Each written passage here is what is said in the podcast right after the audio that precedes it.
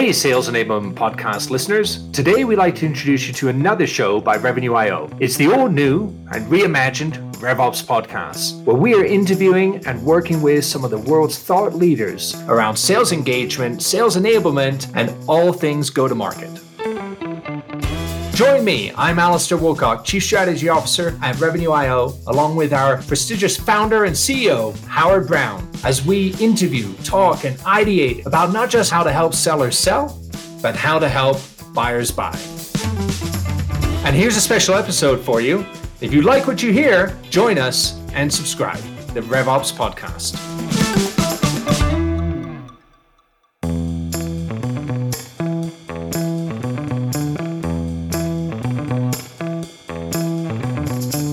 Welcome back, everybody, to part two around Who Moved My Cheese? Now, I'm, I'm being a flippant, but we have a special guest with us here today, uh, Natalie Furness from RevOps Automated, CEO and founder, joining us from England, along with Howard Brown, CEO, founder of Revenue.io, and the creator of All Things Revenue Science, a think tank around behavior and sales engagement uh, for the better part of the last decade. Natalie, Howard, how are you both doing today? Fabulous. So great to be here. Yep, loving it. Glad to be back. Absolutely. Well, we left off last episode talking about really the coordination and all of the change that needs to happen to really put in a RevOps architecture and team model. And I referenced the famous book, Who Moved My Cheese, which, you know, if I simplify it down, is basically says people have no problem conceptualizing and you know ideating around innovation or change in an organization. However when it happens to them they're like well hold on. Let me hit the pause button here right? And we see this in a lot of revops right? The concept makes sense. Of course we want alignment around revenue. But when it actually comes to functionally changing an organization who moved my cheese really kicks in.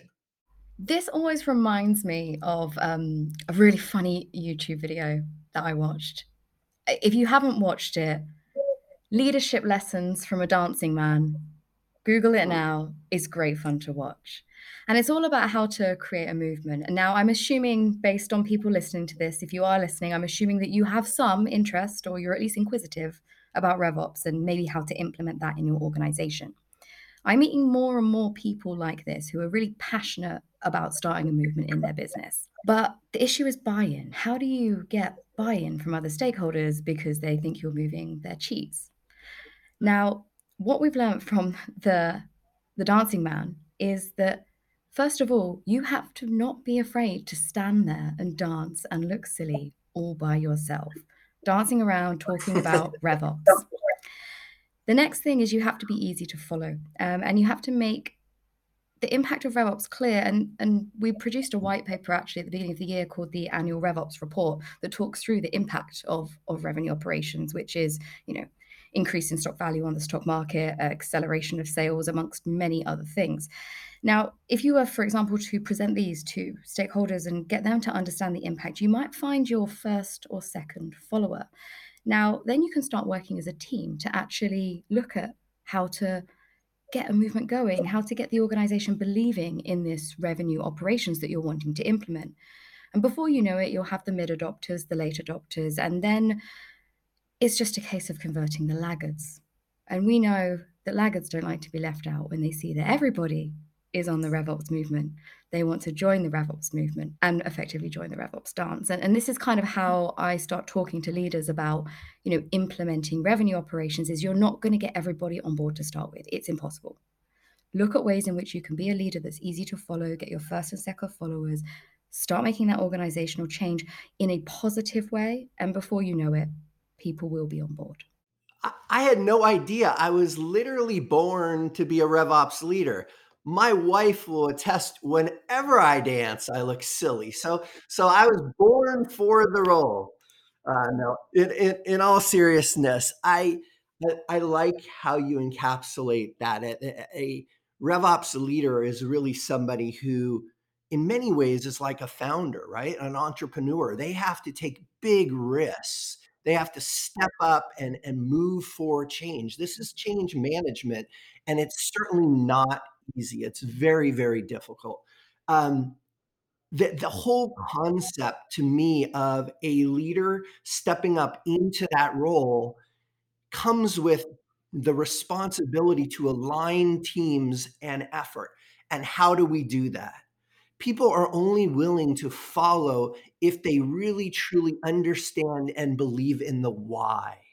And I think it's paramount that, like a leader or a founder, an entrepreneur, we explain and we get buy in to the why. We are doing this to provide a better experience for our customers. We are all buyers. We all know what it's like when we talk to a company that is disjointed, that doesn't have centralized data, that doesn't think about customers first if we focus on that, if we can get team buy in, that we are moving a mission to create a better organization that will run more effectively, that will share data, share insights to provide both a better customer experience and, quite frankly, a better employee experience. That's the kind of buy in, that's the kind of leadership that I know each one of our listeners is possible has the possibility to do. So please step up into the role that you've accepted as a RevOps leader and start to move mountains because that's what's required. Change management's difficult. Nobody wants their the, the whole cheese thing. Like you got to get buy-in and each of you can do it. And what you were saying, I call that the ultimate triangle.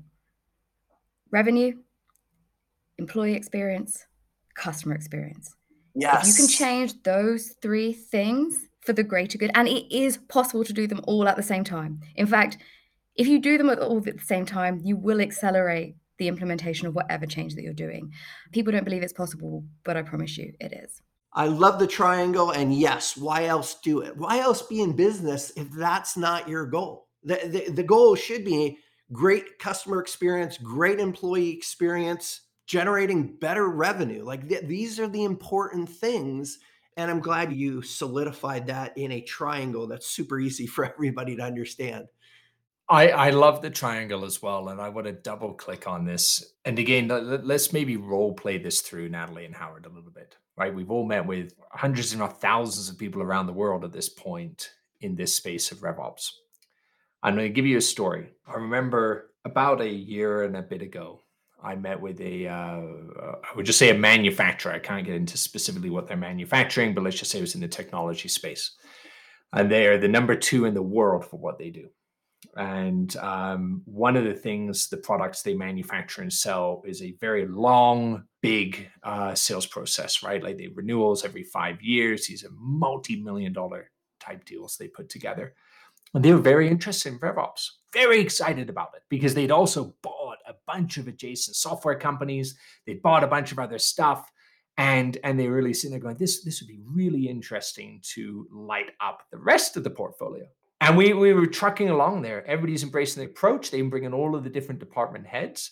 But ultimately, once it came to actually putting it in action, when they looked at the overall implications, and I use your triangle here, uh, Natalie, of revenue, of you think in terms of the employee experience and the customer experience, they go, well, I like the employee experience because, well, I'd like them to sell more. That that was kind of their simple view of it. Customer experience, like, well, we like the customer to buy a little bit more, but we want to be really careful here that we don't disrupt the thing we've always done because we don't put any of that top point of the triangle revenue at risk. So now you have a massive company right? Number two in industry worldwide. And they're going, well, I know I need to change, but is it really worth the risk of change? So, what's the cost of inaction here? What's the cost of not actually doing what we are talking about? So, they say the only thing that stops a company from being great is because they're satisfied with good. Mm. If you're satisfied with being good, average, safe, you're never going to be great. Um, and risk is hard. Um, and there is such thing as calculated risk. And there's also the risk of inaction, as you said. You know, if you don't innovate, you die. I mean, let's look at mm-hmm. where Nokia is right now, you know, and other companies that that sort of didn't take that leap to innovate. Yeah, they're not necessarily great. Um, ineffect- ineffective processes. I'm, I'm seeing it all the time where humans are required to do so many actions that they're just is unnecessary. You know, like there's small, it would be small things like, you know, a CSV download of all the data from the back end of your product, uploading it into your CRM system daily. You know, I'm working with a mm. client at the minute who has 20 people doing this every day in different departments because no one actually took a look at the fact that 20 people are spending five minutes every single day doing that, which a piece of technology and someone looking at that data operations could fix in a mo well you know it would take them a short while to fix it but by fixing it they would have better data in their platform which means they could send more contextual marketing and sales which also means they would save their employees time. And also they could do the same thing that they were doing yesterday but just better and faster and cheaper. So why not do that? Yeah i would just add that uh, business is littered with companies that did not change. And all of us know them. Uh, when's the last time you've been to a blockbuster store? Who, who wanted to go to a blockbuster store? And when I can rent the thing online, what, why? Why wouldn't I? And they failed to innovate. Or when's the last time you've been to Yahoo to do your shopping? It's been a while, right? Amazon, we all go to Amazon, or Amazon's all around us, changed experience. Or the yellow cab, in most places, people are using Ubers and Lyfts. It, it, there is no shortage of examples. You either will innovate, you will change, you will meet the ma- demands of our customers, which are always, always getting bigger and bigger. You will either meet the moment and you will change what you are doing to deliver better experience for your customers or your and your employees or you will simply be left behind. You will be the dinosaur that was. And none of us want to be the dinosaur that was. So, yes, change is hard. Yes, change is different, but inaction is deadly. And right now, you have the opportunity to ride the wave when it's at the right time, right now. If you're listening to this in August 2022, at least. And right now is the time to get involved with this. We have seen over the last decade a 450% increase in the number of CRO roles that are being advertised on LinkedIn. You know, that's a massive growth. We're seeing this massive spike in things and and some of the larger companies are really starting to implement this and you don't want to be outcompeted. And I want to I want to pick up I uh, Natalie I think you're so spot on on don't be outcompeted Howard, I got to piggyback off your blockbuster story. So many, many years ago, when I was in management consulting for a bit, uh, the company I was at, before I was there, they did a bunch of work with the famed Blockbuster. And for those internationally, it's a video rental store, right? You used to go there every Friday night, pick up your VHS tape, you know, go figure out the latest releases are and be excited to see what's going on. And if you weren't there soon enough, there were only so many copies, and that was it. You didn't get the video, right? That was Blockbuster. It was it was distribution of movies. Now, why am I why am I double clicking on that? Because the management consulting firm I was at actually built and showed Blockbuster a digital delivery program for content. It built for Blockbuster, say you should be going down this path. You need to be thinking how you're going to digitally drive content. Now, Blockbuster actually even agreed. They thought to themselves, they're like, you know what? You're right. We can see where the market's going. We need to do that. But you know what? We have a problem. Our sales are actually declining.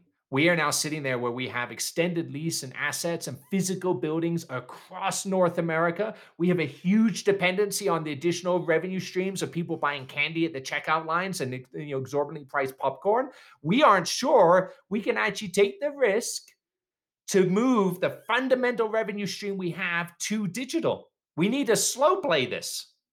And that slow play is why we all joke and reminisce on Blockbuster today. And Netflix is now one of the highest sought after, highest multiple companies on the face of the planet. They came in and disrupted it. And Clayton Christensen from Harvard Business School has one of the most eloquent ways of looking at markets, and he calls it disruptive innovation. And his whole thing is if you aren't protecting your core market, and constantly looking up, somebody else is going to come along and disrupt the bottom end of your market and move in. Likewise, they could do top down. So, to Natalie and Howard, to your point, if you aren't driving change, you're headed towards your blockbuster moment. I don't care what industry you're in, you know, you will be the next headline movie that we reminisce about. Can I say one more thing about inaction? Absolutely. You know, we had that COVID pandemic thing. Think about all those Mhm. Yeah. people who That little decided thing, yeah. that little thing. All those people, all those shops, all those companies who decided that going digital was too much of a risk. And then the pandemic hit. So Mm. you've got to be thinking about the risk of inaction as well as being outcompeted as well. You know, your environment's going to change around you. What's going to make your business future proof? And and putting revenue operations in place is certainly a good step to future proofing your business. Love it. And I think we can end on inaction breeds doubt and fear. Action breeds courage and confidence. Each of you has the ability to go out there, change your organization. So thank you for listening. Thank you for spending time with us. Natalie, this was brilliant and exciting. Uh, you might want to remind Alistair, who is actually a citizen of three countries, that Blockbuster was in Canada and the UK and I think 25 other countries, not just North America. And uh, really appreciate the conversation today. It's been great. Thank you. Thanks so much. It's been fun, everyone. Please don't forget to like and subscribe the podcast and reach out to Natalie Furness from RevOps Automated on LinkedIn.